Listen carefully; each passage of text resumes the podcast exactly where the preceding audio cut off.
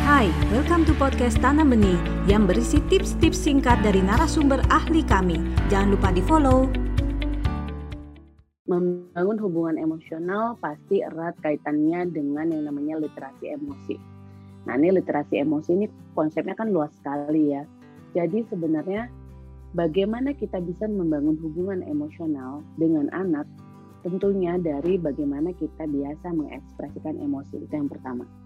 Kalau kita adalah orang yang terbiasa dan lumrah memvalidasi emosi itu membantu membantu untuk kita bisa membangun hubungan emosional yang positif. Nah, jadi ada hubungan emosional yang negatif, ada yang positif. Kemudian yang kedua, bagaimana kita bisa punya special time bersama dengan anak tanpa agenda apa pun.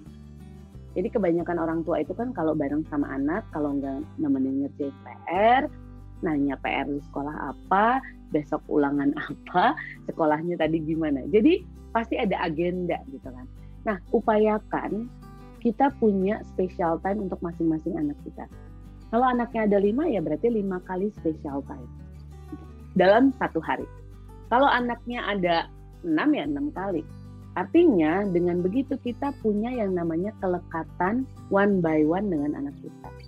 Terus apa yang perlu dilakukan pada saat special time? Apa pun. Dan nggak perlu lama-lama.